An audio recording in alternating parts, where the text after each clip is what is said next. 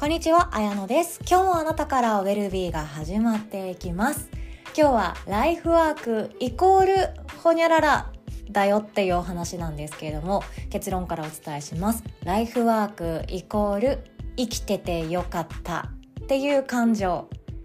です。ですというか、だと私は思っています。私の中ではライフワークはそういうものだって思っています。あなたはいかがですかっていうお話なんですね。で、まずライフワークっていうのは何かっていうと、対極的にあるのがライスワークって言って、ライス、ご飯食べるためのワーク、仕事、働くこと、稼ぎ方っていう感じかなと思います。ライスワークがあるから家賃を安定的に払えて、ライスワークがあるからこそ車とか所有物っていうものを所有し続けることができて、ライスワークがあるからこそ家族を養うことができて、子供を育てることができてっていうような感覚かなとも思います。で、ライフワークっていうのは何かっていうと、命なんですね。命が燃える仕事、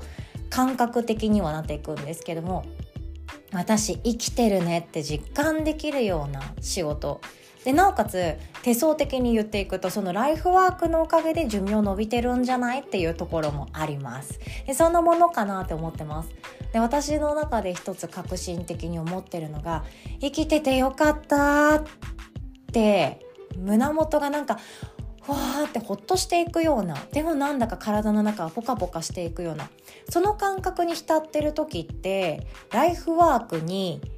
なっていく可能性があることをやっていたり、はたまたもうライフワークになっていることなんじゃないかなって思っているんですね。で、そう確信できたのはこの週末でしたよ。この週末ですね、えーと、私のメルマガを購読してくださってる方と、ヨガの日ファミリー、未来ラボの仲間とか、そういう内輪の人たちだけに招待状を送らせていただいたんですけれども、一緒にランチしましょうっていう会があったんですね。すごくすごくすごくすごく私の中で生きててよかったなって思えた瞬間でもありました。そりゃそうでしょってなるじゃないですか。未来ラボとかウェルビジとか自分の内輪の人たちとご飯するんだから、そりゃ楽しいに決まってるじゃんって思われるかもしれないですけど、私はですね、かなりビビリな方なんですね。ビビリな方で、誰と今日会うかとか、今日の集まりに誰がいるかっていうのも結構自分がメンタル左右されるくらいビビリで、え今日やめとくわとか、いややっぱやめとく、いいいいいいみたいな親戚のなんていうか集まりだけでも、いや今日私ちょっといい行きたくないとかっていうのをちっちゃい頃から言ってたぐらい、その場に誰がいるかってかなり影響されるタイプなんですね。なので自分で選びたいとは思っていたんですよ。そのもっとビビリなネタ持ってこいよって思われるかもしれないですけど、今思いつくのそのぐらいで、でもその誰によって今日の自分がどう変わるかって大事じゃないですか、ね、悪口言ってる人と美味しいご飯食べれるわけがないし、私かわいそうでしょっていう不幸自慢をしている話人の話を延々に聞き続けるほど耳って暇じゃないしって思ったら、今日自分が心地よく美味しくご飯を食べれるにはどうしたらいいんだろう、誰かと一緒に食べたいけどうーんっていう、なんかすんごい悩ましいビビりながらの一歩が私の中であったんですね。で、今回初めてだったんですよ。ただランチしましょうっていう会は、私のこのポッドキャストを始めてから、自分でビジネスを始めるようになってから初めてだったんですね。毎回講座とかでいちにち合宿みたいな感じで集まっていただいて、一緒にランチボックス食べるっていうことはやっていたんですけれども、ただランチしゃ食べて、ただ喋りましょうっていう、で終わる頃にはきっとハグしたくなるような、まあ、結局そういう温かい空気だったんですけども、それが私の中で初めてでした。いつもですね、今日も何か伝えなきゃいけないんじゃないかとか、今日も何か私からギブできるものはないんじゃないかとか、今日も私は何か講座とかいい話した方がいいんじゃないかとか、今日も私は何かを求められる前に何かを提供した方がいいんじゃないかとか、ずっとずっと考えていて、ただ美味しくご飯を一緒に食べるということができなかったんですね。勇気がなかったんですよ。例えば自分の時間を無駄にされたって思われても嫌ですし、あのちゃんってこんな人かちょっとがっくりとかって思われるのすごく嫌で嫌嫌ですよね。なんかえこんなもんかってリアル実物見てこんなもんかって思われたら嫌だなと思ってえー、なんかどうしようかなうんでもなとかですっごい思ってたんですけど、私の中でランチ会を開いてただただ美味しくみんなでご飯を食べてみんなで話しておしゃべりして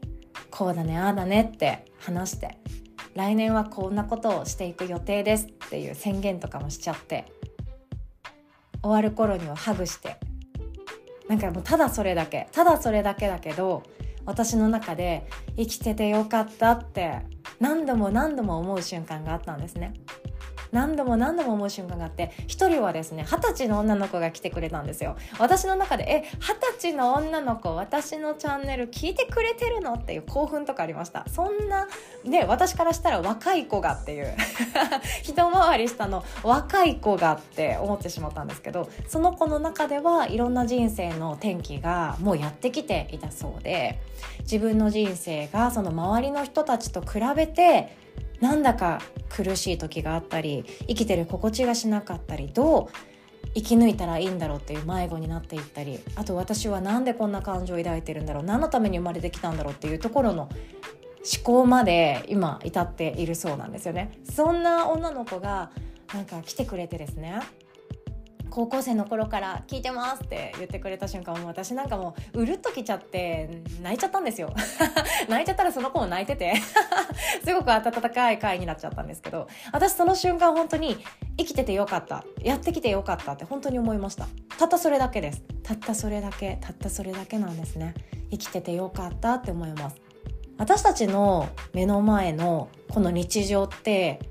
実は続けても続けなくてもいいことってたくさんあると思うんですよね。例えば今日朝起きないっていう選択、会社に行くの決まってるけど今日も行きたくない起きないっていう選択肢も転がっていたり、今日私は家事をやらないっていう選択肢も転がっている。でもやった方がいいんだよなと思ってやるっていう選択をする。いろんなものが実は私たちは瞬時に選び続けているわけなんですよね。でもそんな中で自分を今日は生きるって決めてもいいし、自分を今日はもう生きることを我慢する、相手のことを優先する、周りのことを優先するっていう生き方もあるわけなんですよ。どっちでも選べる、どっちでも選べます。で、私は今日はもういろんなことサボろうかなとか、もっと言っちゃうとポッドキャストもうやめようかなって思う瞬間もあったんですよね。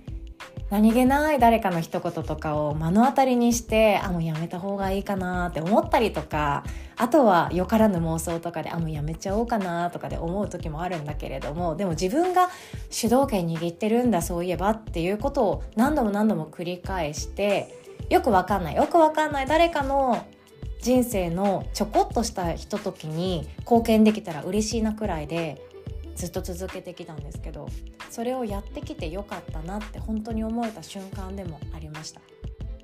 あとはわざわざ滋賀県からですねにじかんかけて会いに来てくださった方もいらっしゃってえでもなんかもう確信してましたっておっしゃってくれたんですよ。綾乃ちゃんと出会うべくして確信してましたみたいな、もうそれが嬉しくってですね、私とつながったきっかけは声だけなのにいやもうなんか、うん、そうなるべくして会うべくして会いに来たんですっていうそれだけで来てくれたみたいでもうとってもとっても嬉しかったんですよ。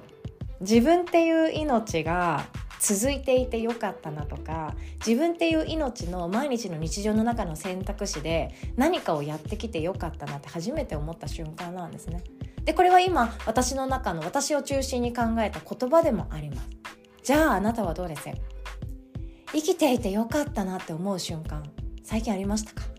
これは誰かが理由じゃなくて全然いいと思っていて、例えば今私だったら、えーと、実はですね今片手に持っているあったかい飲み物があって、これチコリコーヒーなんですけど、チコリコーヒー大好きなんですよ。でこのチコリコーヒーを熱湯で注いで誰しもがえこれ熱すぎて飲めないよっていう温度で初めに口をつけてあったまるって言い合うのがもう大好きなんですね。ド M かってよく言われるんですけど多分ド M だと思いますそのレベルでめちゃくちゃ熱いんですけど、でもそれを飲んだ瞬間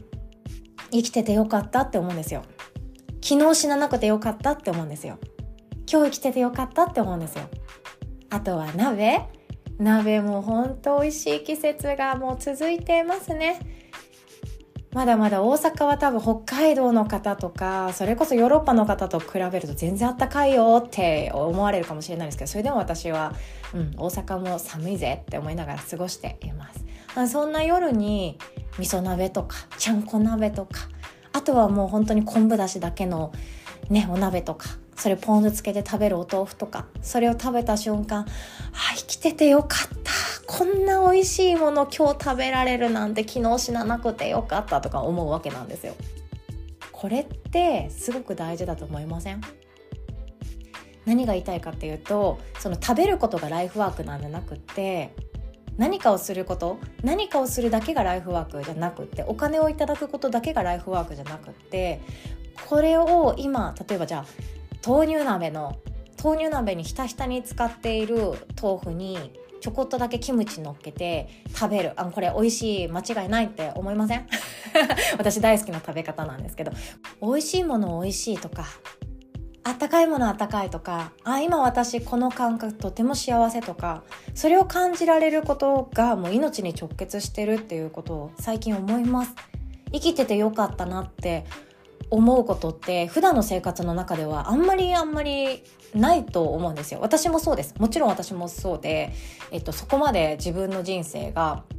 山あり谷ありのジェットコースターすぎない、一日単位でジェットコースターに乗ってるような人生ではなくって、穏やかで平日いつかと土日祝日っていう分け方をしているような毎日でもあるんですけど、でもそれでも自分が生きててよかったって思う瞬間がいっしゅうかんにいっかいでもいっかげつにいっかいでもあったら、それだけで幸せなことなんだと思うんですよね。で、それがもし動詞になるのであれば、例えば今回の私であれば、ただただ美味しく一緒にご飯を食べる、あとは喋る、話を聞く。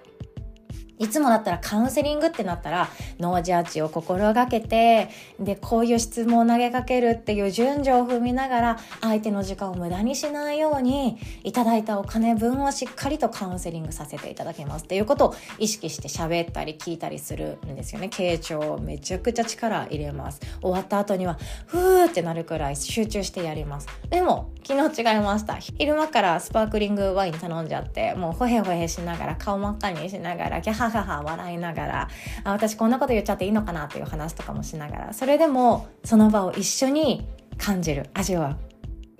う、うん、最高だなって思ったんですよ。何かがなくても私たちはそこにいてよくって、何かができていなくても私たちはただそこにいてよくって、えそれがもし誰かの喜びとか、誰かの笑顔とか、誰かの私も出会えてよかったとか、誰かのありがとうっていうものにつながること、それがライフワークなんだとも思いました。私の中でポッドキャストは仕事ではなくてライフワークなんだっていうことに確信した瞬間でもあり、今自分がやっていることとか作っている講座とかいろんな物事も私の中でライフワークなんだ、生きててよかったって思えるものにつながっているっていう確信にもなりました。でもちろんライフワークってなくても死なないんですよね。なくても死ななくて、どちらかというとライフワークの方がね直結すると思います。え今月お金ない、やばい、どうしよう、路頭に迷いそうの方が多分生死には直結すると思うんですけど、ライフワークはないとあるものが死んでいくんですよね。それは何が死んでいくかっていうと、心が死んでいきます。ライフワークがないと私たちは心を使っていないから、ライフワークって心を使った仕事なんですよね。これ面白そうとか、これもっと勉強したいとか、これ誰かにも聞いてほしいとか、こんなことができたらもっといい世界になるんじゃないかとか、その心がときめいて、心がわーってなった瞬間の、それがつながっていく仕事、それがライフワークだと思います。自分をたくさん喜んでいって、自分がもっともっと自分でよかったって、生きていてよかったって思えていくような、そんな小さな仕事、それは特別大きなものでもなくてよくって、それは世界平和につながるものでもなくてよくって、それは歴史に残る一大事件になることじゃなくて全然よくって、でも自分の中で革新的な、生きててよかったって思える仕事、それがいっかげつにいっかい、いちねんにいっかいでもいいから味わっていく、それだけで十分かなとも思いました。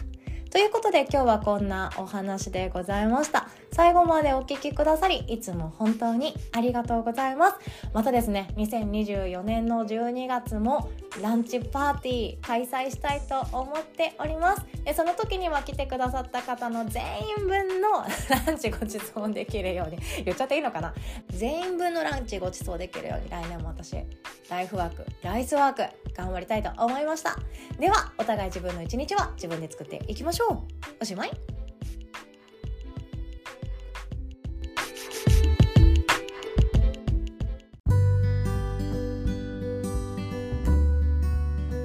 最後にお知らせをさせてください。にせんにじゅうよねんいちがつ新春スタートをですね、手相カウンセラーの養成講座がスタートいたします。今回はですね、マンツーマンレッスンっていうよりかはグループワークがメインで、実践ですね、実際に相手の手相を見ながらカウンセラーとして、そしてコーチとして導けるっていうスキルを高めていきたい方に向けて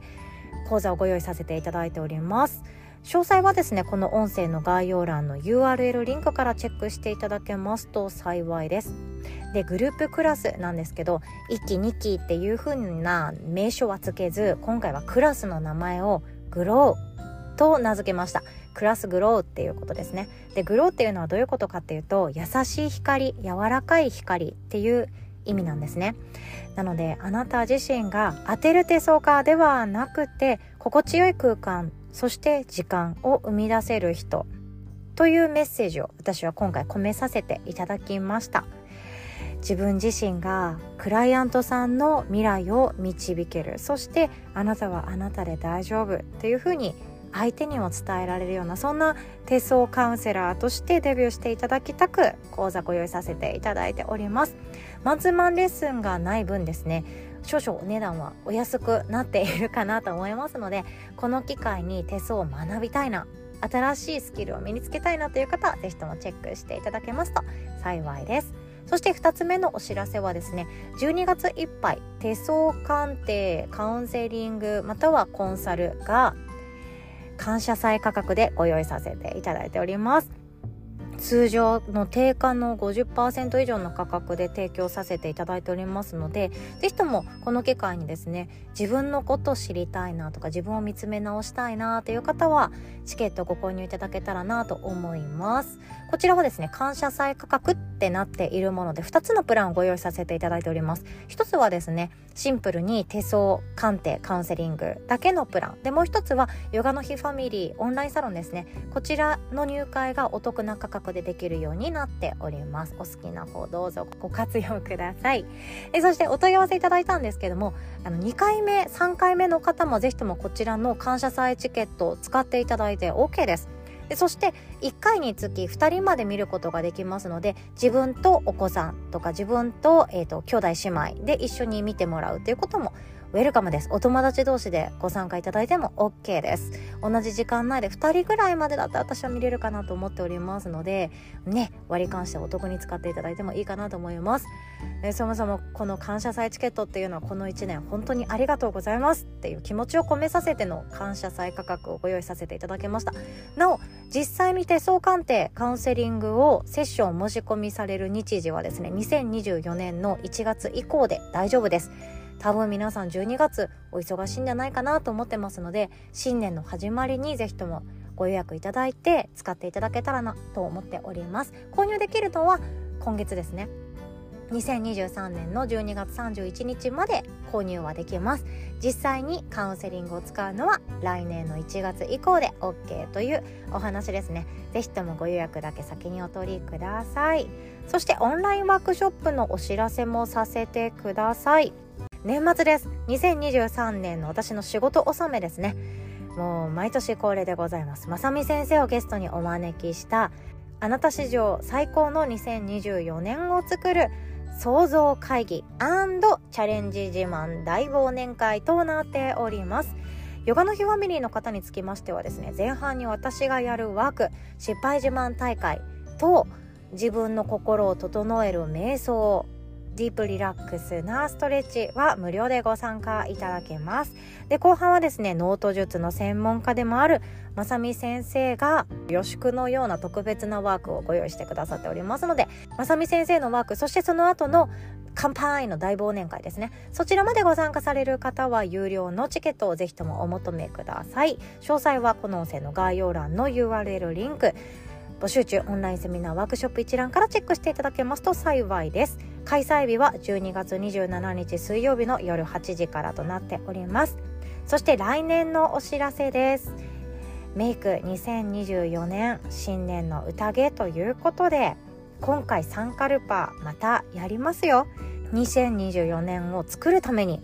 深く呼吸し、そして祈り、自分で想像していく、そんなひとときを作っていきたいと思っております。音声のみの聞き流しのご参加でも全然 OK です。開催日はですね、いちがつむいか土曜日の朝はちじスタートとなっております。ご参加してくださった方につきましては、ぜひともこのいちねんはこうする、こんないいことが起こるっていう予祝の言葉をぜひとも宣言して述べて、クリアに言語化していただきたいなと思っております。こちらは無料でご参加いただけます。オンラインの Zoom を使っての開催となるんですけれども、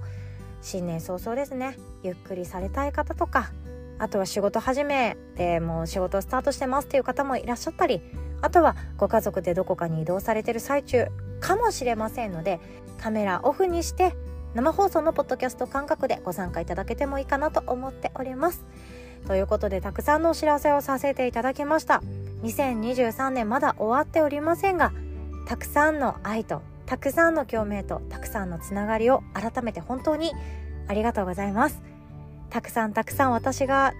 ギブできること、シェアできること、プレゼントできることはこれからもさせていただきたいと思っておりますので、まずは学び、そしてカウンセリング、時間のプレゼントをさせていただきたいなと思っております。最後になりましたが、